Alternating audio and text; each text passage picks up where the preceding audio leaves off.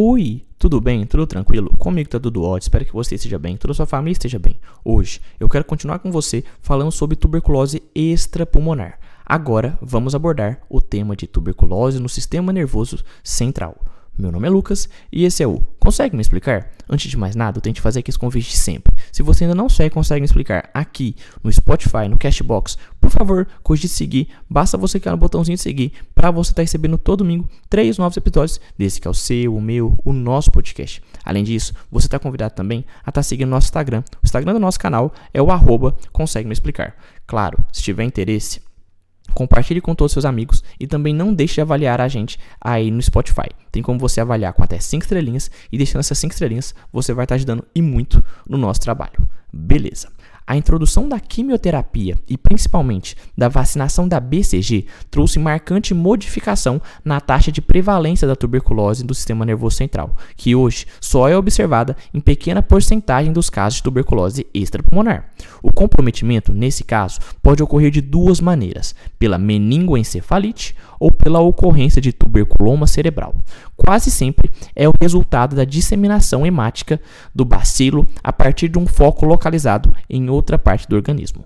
A meningoencefalite tuberculosa constitui-se na forma mais grave da tuberculose extrapulmonar, sendo acompanhada de letalidade importante na dependência da precocidade do diagnóstico e da instituição de uma terapêutica.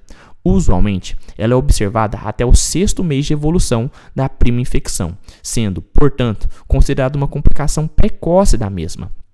Pode ocorrer em qualquer período da vida, com maior incidência na faixa etária dos 0 aos 4 anos de idade. O quadro clínico é geralmente insidioso, embora alguns casos possam ter um começo abrupto, marcado pelo surgimento de convulsões. As manifestações clínicas iniciais incluem febre, cefaleia, vômito, sonolência, apatia, letargia, irritabilidade e mudanças súbitas do humor. Nas fases mais avançadas, podem surgir sinais de envolvimento dos nervos cranianos, déficits neurológicos focais e sinais de irritação meningia e cerebelar. A pesquisa dos tubérculos uh, coroides na retina é importante por tratar-se de um sinal muito sugestivo de tuberculose e presente em até 80% dos casos de meningoencefalite tuberculosa. O diagnóstico da meningite tuberculosa é feito com, por meio do exame do líquor, análise do líquor. Na maioria das vezes, na maioria das vezes, hipertenso, claro e límpido, com pleocitose em torno de 300 a 500 células por ml e predomínio de mononucleares. O teor de proteína está sempre elevado, ele está sempre aumentado, sendo acompanhada por glicorragia baixa. Eventualmente, podem ser encontrados bacilos alcoácido resistentes, e com o uso da cultura, pode-se confirmar a presença do bacilo tuberculoso em 60% das vezes. No líquido, a PCR para a Mycobacterium tuberculosis tem sensibilidade de 56% e especificidade de 98%, e, portanto, ela não deverá ser utilizada para excluir meningite tuberculose. Do ponto de vista de imagem, a tomografia computadorizada e a ressonância magnética são úteis na avaliação de complicações, como a ocorrência de déficits neurológicos focais ou de aumento da pressão endocraniana.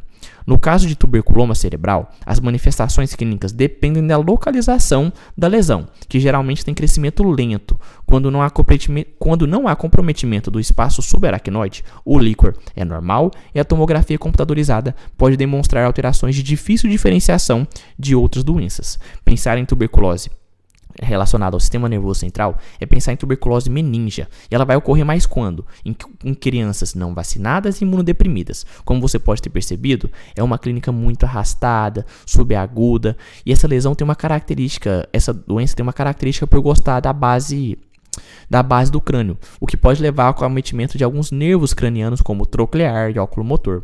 Como característica, você vai perceber que é uma forma grave, então ela pode ser muito sequelante. É a forma mais sequelante da tuberculose. Tranquilo? Beleza? Quando a gente analisar o líquor, vai perceber um aumento das proteínas, glicose baixa do líquor e também pensar que vai ter essa questão toda das manifestações no seu paciente. Afinal, ela tem uma alta letabilidade. Beleza? Tranquilo? Em relação ao diagnóstico da tuberculose meningia, é também interessante lembrar que na baciloscopia, 15% dos casos é positivo e na cultura, 80% dos casos é positivo certo?